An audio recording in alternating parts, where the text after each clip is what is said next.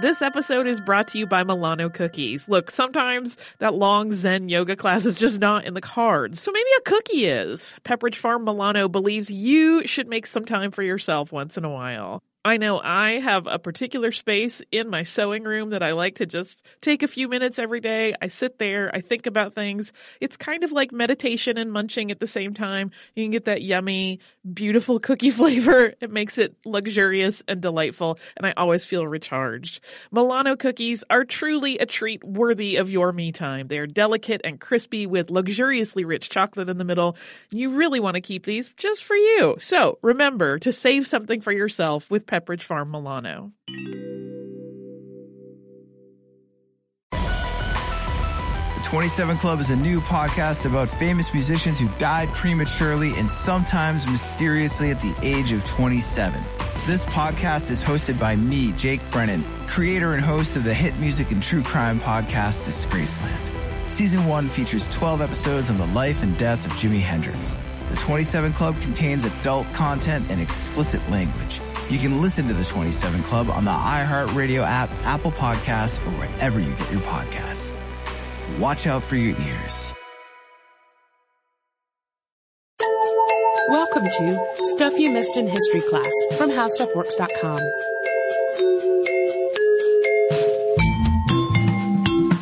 Hello and welcome to the podcast. I'm Tracy V. Wilson. And I'm Holly Fry. Today's podcast is a listener request. It's actually one we've gotten a few times before, but recently we got an email that was so compelling that I basically stopped what I was doing and put it at the top of the list after checking with you, Holly, to make sure you were not doing the exact same thing. my reaction in my head was actually, um, oh, that's a really cool topic. Tracy would love to do that one. Oh. Because I knew it was right in your wheelhouse. Well, and when I say I literally stopped what I was doing, I think I was looking at my email, waiting in line to get to security at the airport. and on the other side of security, I was texting you about it. That's that. I did not text you about it while literally going through the scanner. That would be a little much. Uh, so we're going to read that email at the end. Martha's Vineyard is an island off the coast of Massachusetts. So if you imagine the coast of Massachusetts is a big pointy fishhook, with that fishhook being Cape Cod, Martha's Vineyard is south of the very base of the hook where it broadens out into the mainland.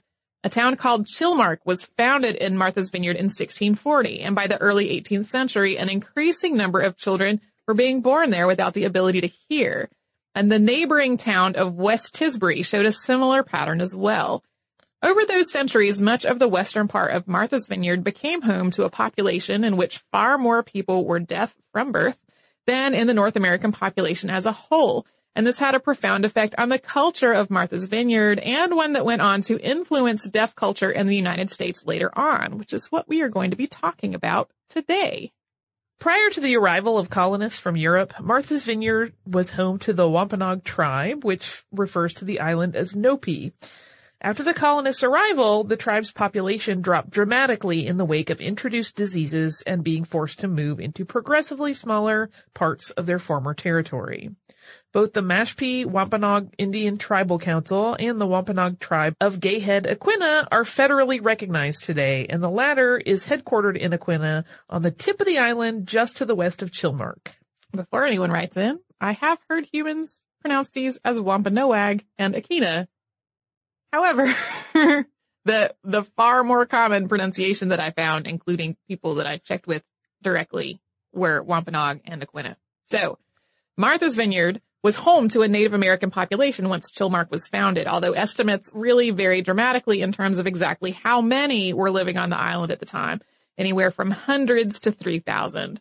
However, in terms of Europeans and other European settlements, the western end of Martha's Vineyard was really quite remote. It was basically a fishing village without its own port, and the roads between it and other European settlements on the island were just not good. People stayed where they were for generations, and they generally married other members of the community, not outsiders and not Native Americans from the neighboring town of Aquinnah. Jonathan Lambert is often cited as being the first person with inherited deafness in Martha's Vineyard. Jonathan was the son of Joshua Lambert and Abigail Linnell, who had moved to the island in 1694. Jonathan was one of nine children, and he had one other deaf sibling. Judge Samuel Sewall of Boston visited the island in 1714 and described Jonathan in his diary. This is the first written reference that we have to a deaf person on Martha's Vineyard. Because he was the first deaf person in the written record on Martha's Vineyard, a lot of sources describe Jonathan Lambert as being the source of this congenital deafness, but that's not the case. In later generations, all of Martha's Vineyard's deaf community could trace their ancestry back to people who settled on the island between 1642 and 1710, after which point immigration of Europeans from the mainland virtually stopped. But they couldn't necessarily trace their ancestry to Jonathan Lambert or his parents. In reality, three different families, all of whom had, had originated from the Weald in Kent, had settled in Scituate, Massachusetts, which is a coastal town 32 miles, which is 51 kilometers south of Boston. Their descendants had then settled later on in Martha's Vineyard, often by way of other towns they stopped in first. Since members of three different families who all carried the same gene were all living together on this relatively isolated location, after the early 1700s, the population of people who were born deaf continued to grow. Roughly equal numbers of boys and girls were born unable to hear, but without any other traits that might be considered disabling or pathological in nature. Often, deaf children, including multiple siblings in the same family, were born to hearing parents who had a deaf family member further back in the family tree. And sometimes it would skip multiple generations, as many as six. Today, we understand this as how recessive genes work. But to people who were living at the time, it seemed simultaneously inherited and random. There was obviously a family connection, but people couldn't really tell who or when uh, someone would be born who couldn't hear. Some people thought this was because the mother had been frightened during her pregnancy. Alexander Graham Bell visited the island in the 1880s to try to figure out whether deafness was genetic. And by then, the ratio of deaf to hearing persons on Martha's Vineyard was much higher than in the rest of the United States except perhaps in institutions that had been set up specifically for deaf people. As a side note, Alexander Graham Bell's involvement with deaf people and deaf education is really controversial today because he was one of the biggest proponents of the oralist method.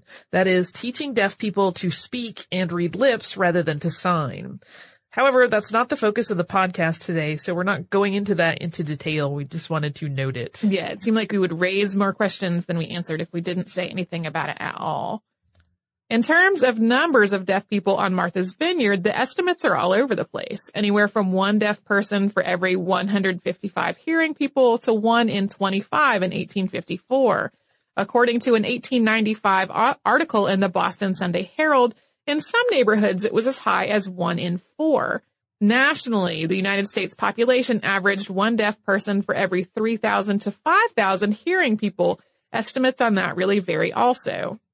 Although Alexander Graham Bell was not able to figure out why deaf people were being born on Martha's Vineyard, and today we understand that there are lots of different things that can cause a person to be deaf, his records still do exist today. Something that doesn't, though, is the sign language that was actually being used on Martha's Vineyard, and we will talk about it after a brief break for a word from a sponsor.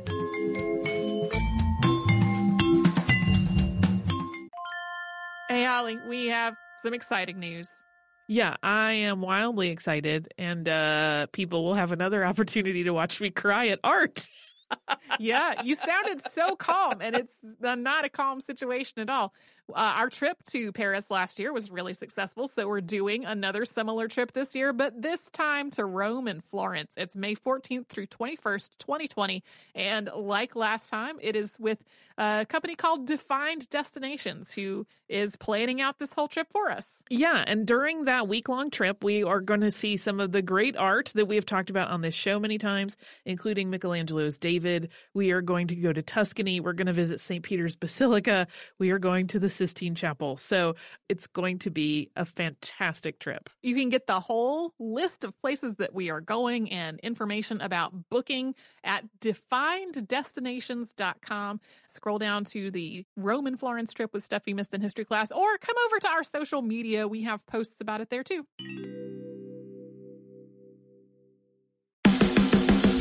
Hey guys, it's Bobby Bones. I host the Bobby Bones Show, and I'm pretty much always sleepy because I wake up at 3 o'clock in the morning. A couple hours later, I get all my friends together, and we get into a room and we do a radio show. We share our lives, we tell our stories, we try to find as much good in the world as we possibly can, and we look through the news of the day that you'll care about. Also, your favorite country artists are always stopping by to hang out and share their lives and music too. So wake up with a bunch of my friends on 98.7 WMZQ in Washington, D.C., or wherever the road takes you on the iHeartRadio app.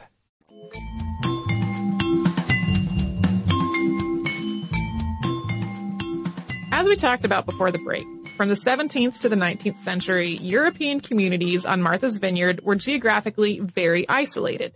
People tended to marry and have children with other members of that same community. Had a large population of people who were deaf from birth, and that population existed and even grew over many generations. That meant that Martha's Vineyard was primed to develop what's known as a shared sign language, a sign language that is used by both its hearing and deaf members of its community, regardless of whether hearing members have close relationships with anyone who is deaf.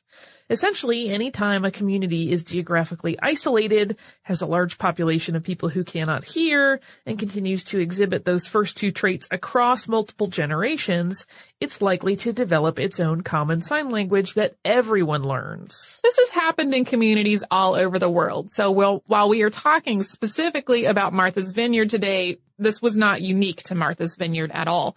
Some other examples are Amami Oshima Island in Japan, Bengkala in Bali, Adamorobe in Ghana, Ban Khor in Thailand, and Providence Island off the coast of Colombia. Some of these places are islands, which makes it make sense why they were very isolated. Some of them were just particularly remote. Most of the documentation of what Martha's Vineyard was like comes from Nora Ellen Groce's book, Everyone Here Spoke Sign Language, which combines research in genetics, legal documents, primary so- source records, and lots of oral history. The oral histories were conducted in the 1980s and are the biggest source of information about what life was like on Martha's Vineyard when everyone knew this shared sign language. The history only goes back to about 1830, so there's a period between the late 1600s and 1830 where we don't really know for sure how many people knew sign language or how people in Martha's Vineyard's deaf community lived or were treated. Yeah, we basic we have a lot of genealogy documentation from that point and and records that still exist in terms of wills and legal documents and stuff like that.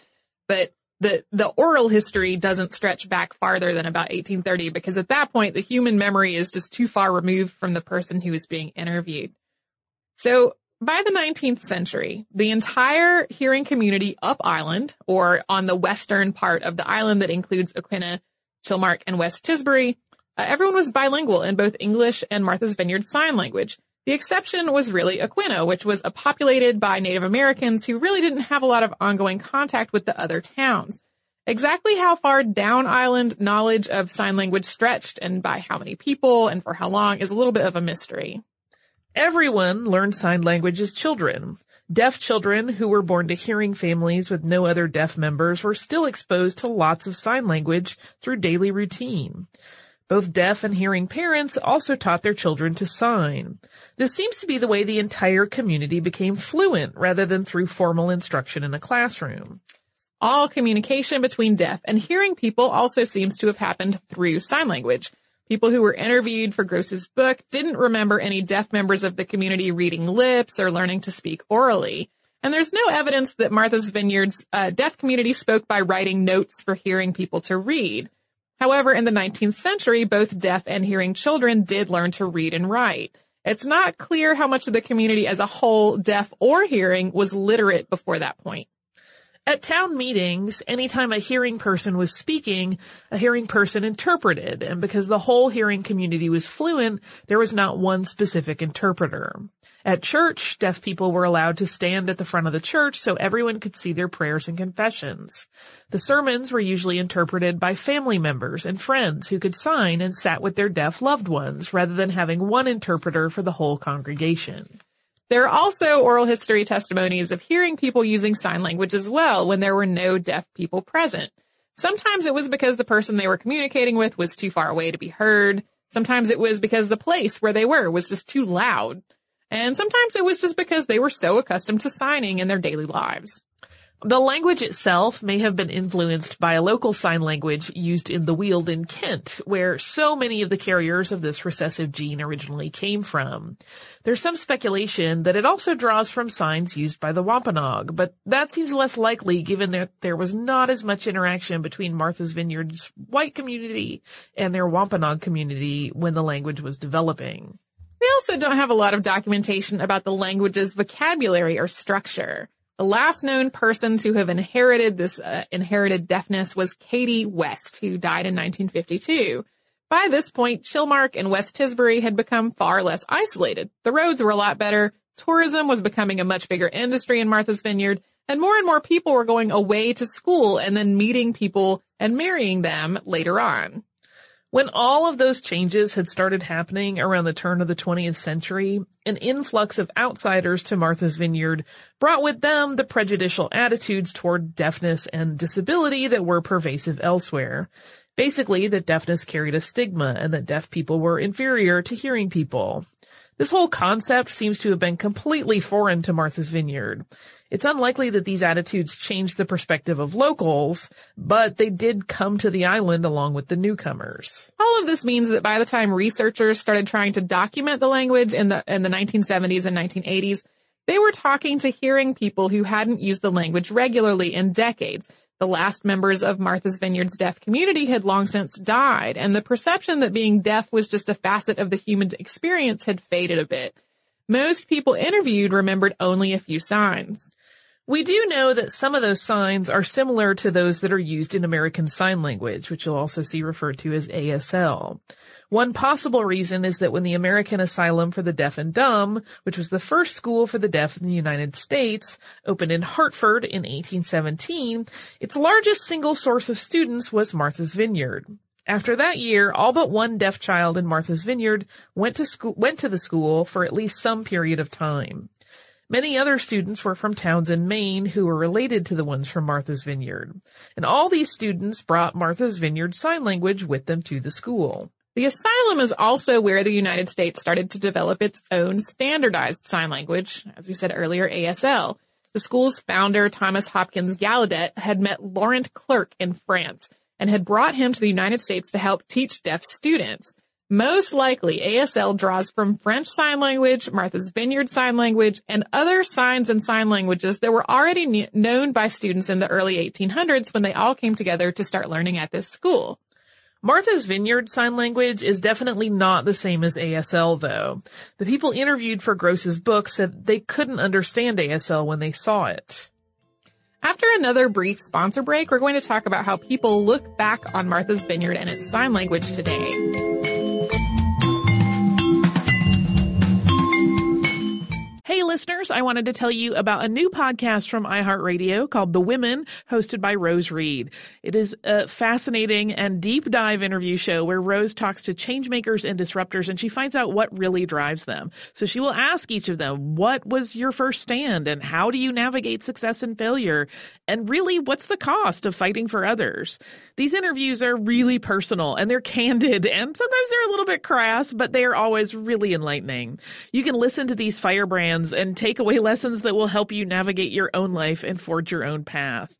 The debut season includes women like Valerie Plame, the former CIA agent who is now running for Congress, and whistleblower and pediatrician Dr. Mona Hanna-Attisha, who exposed the Flint water crisis and became the center of a swirling, swirling amount of problems, uh, and the legendary Buffy Sainte-Marie, 60s songwriter and activist. Uh, I have personal interest in this show because I adore Rose and I executive produce it, and I think you're really going to enjoy the way that she gets into these conversations that feel like two friends talking, and they are an absolute delight. So subscribe to the women on the iHeartRadio app, on Apple Podcasts, or wherever you get your podcasts. Available now from iHeart, a new series presented by T-Mobile for Business, The Restless Ones.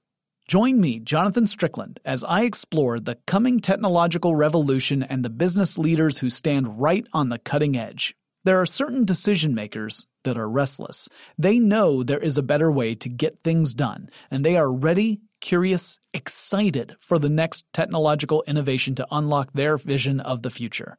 These restless ones are in pursuit of bigger, better, stronger. They seek new partners, new strategies, new processes. They pursue innovative platforms and solutions to propel their teams, businesses, and industries forward. In each episode, we'll learn more from the restless ones themselves and dive deep into how the 5G revolution could enable their teams to thrive. The Restless Ones is now available on the iHeartRadio app or wherever you listen to podcasts.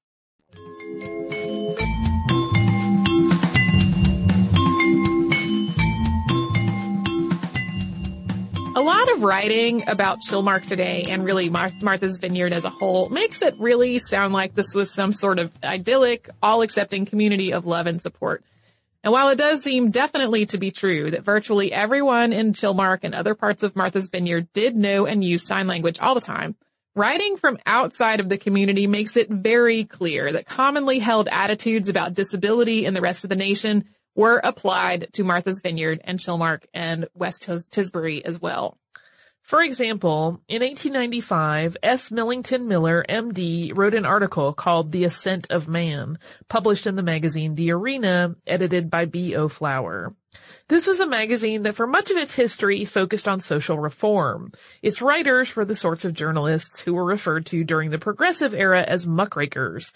And the magazine published articles about things like labor rights, the need to end capital punishment, the need for kindergarten and women's suffrage, and also, in the case of Chilmark, eugenics. Uh, what we're about to read is awful. In Miller's words, quote, this community, isolated from the outside world, has not only retained its primitive customs and manners, but the physical taint in the original stock has also produced a plenteous harvest of affliction. He goes on to write, quote, Chilmarth, that's his misspelling, with its quaintly tainted stock, kept isolate from the infusion of new blood by preference and by environment, is a sort of garden of affliction.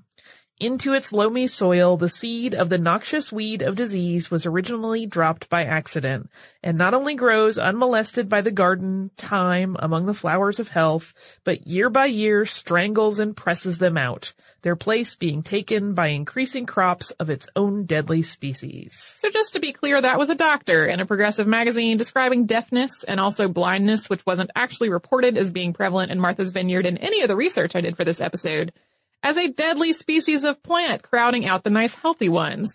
He goes on to write about deafness, blindness, and developmental disabilities in terms that are just gross and horrifying by today's standards and also using a bunch of flower and plant metaphors to advocate eugenics. But when we look at the history from the residents of Martha's Vineyard, it's a really much more positive story. We have lots of oral history from those residents who remember the deaf community as being fully integrated with the hearing community, with no discrimination and no barriers. Deaf and hearing children had equal access to education, and in some cases, deaf children actually had better access to education because the state would pay for up to 10 years of schooling at the school for the deaf deaf and hearing adults had equal access to things like jobs and housing. There weren't specific jobs that were thought of as, as the only ones acceptable for deaf people.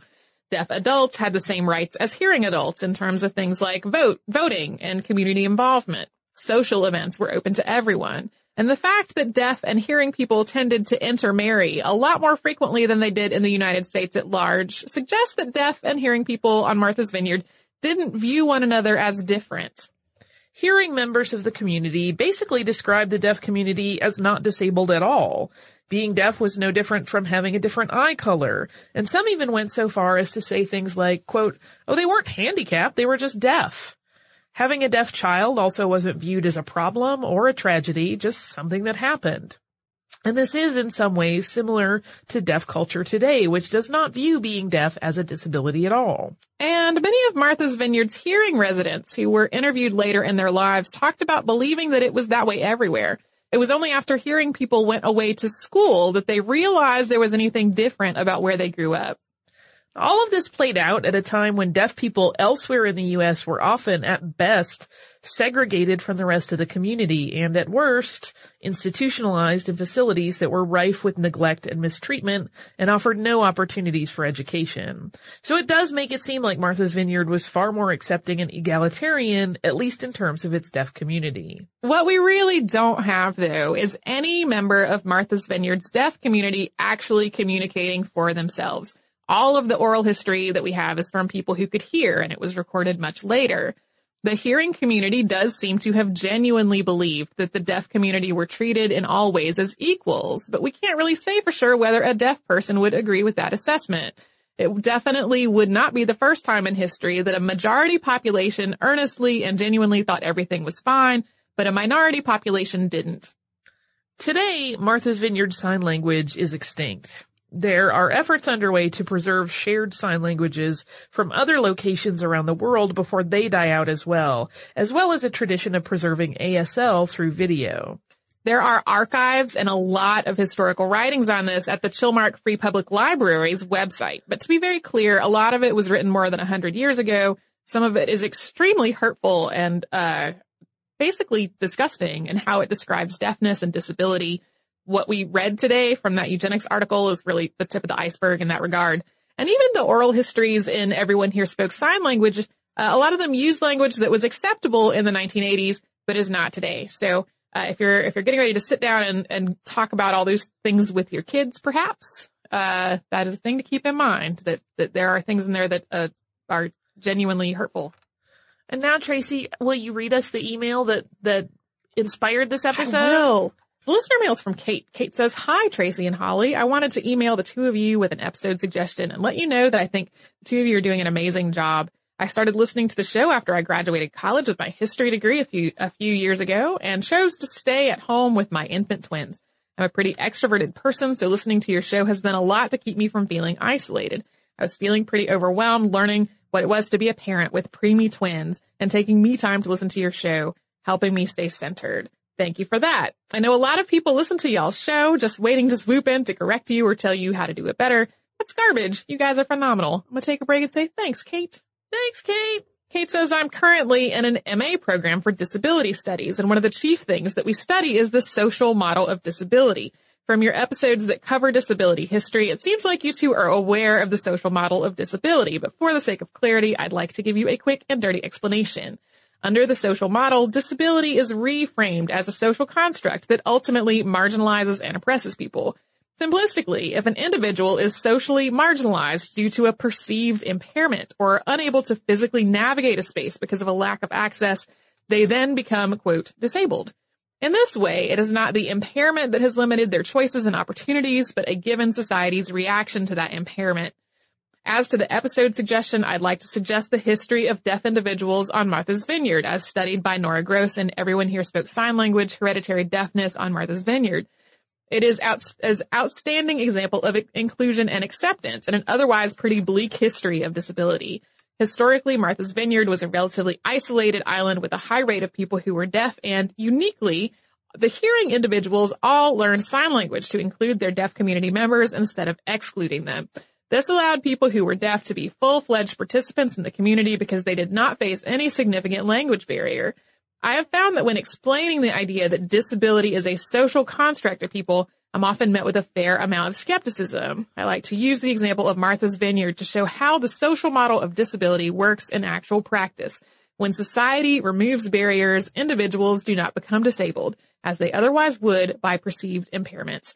Keep up the great work, ladies. You're the best. Kate, I would like to say you're the best, Kate. Yeah, I Um, concur. Yeah, we have gotten a couple of uh, suggestions to talk about this before. And uh, as we often do, we just put things on the list, which is hundreds of things long. Um, but Kate's email grabbed my attention immediately. Uh, we have not talked about it really on the show, but my mother is very significantly uh, disabled uh, because she does not have access to things that are basic. If she were able to access them, it would be not so much regarded as disability. Sort of like, I wear glasses, which by definition is a disability. My eyesight is not good, but like society does not regard having glasses as being disabled. Like No. that's a thing that's totally, except, except in small children who bully each other.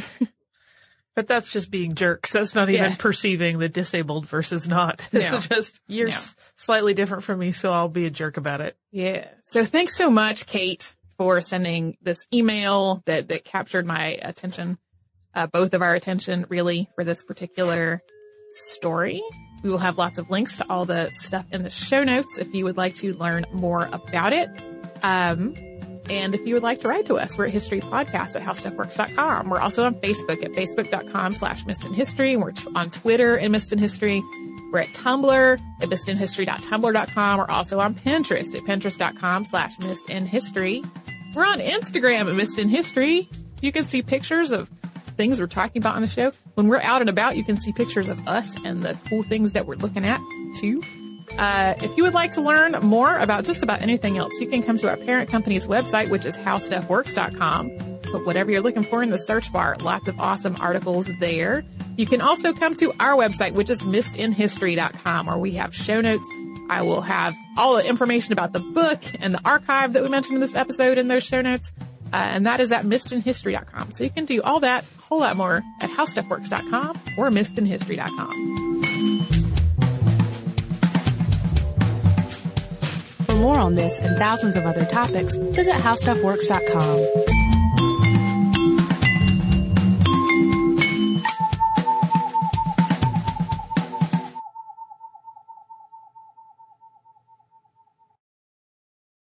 guys, my name is Sammy J. I have been working as a correspondent and interviewer since I was 13. And now at 17, I am so honored to be the youngest person to have her own podcast on iHeartRadio. It's called Let's Be Real with Sammy J. We'll have in-depth and unfiltered conversations with celebrities, activists, athletes, and influencers. We'll cover topics we're curious about, topics my guests are passionate about, and topics many of us are just too afraid to talk about. I get past the fluff to what's real. We go there, and it's fun, pretty crazy, and very revealing. Listen to Let's Be Real with Sammy J on the iHeartRadio app, Apple Podcasts, or wherever you get your podcasts.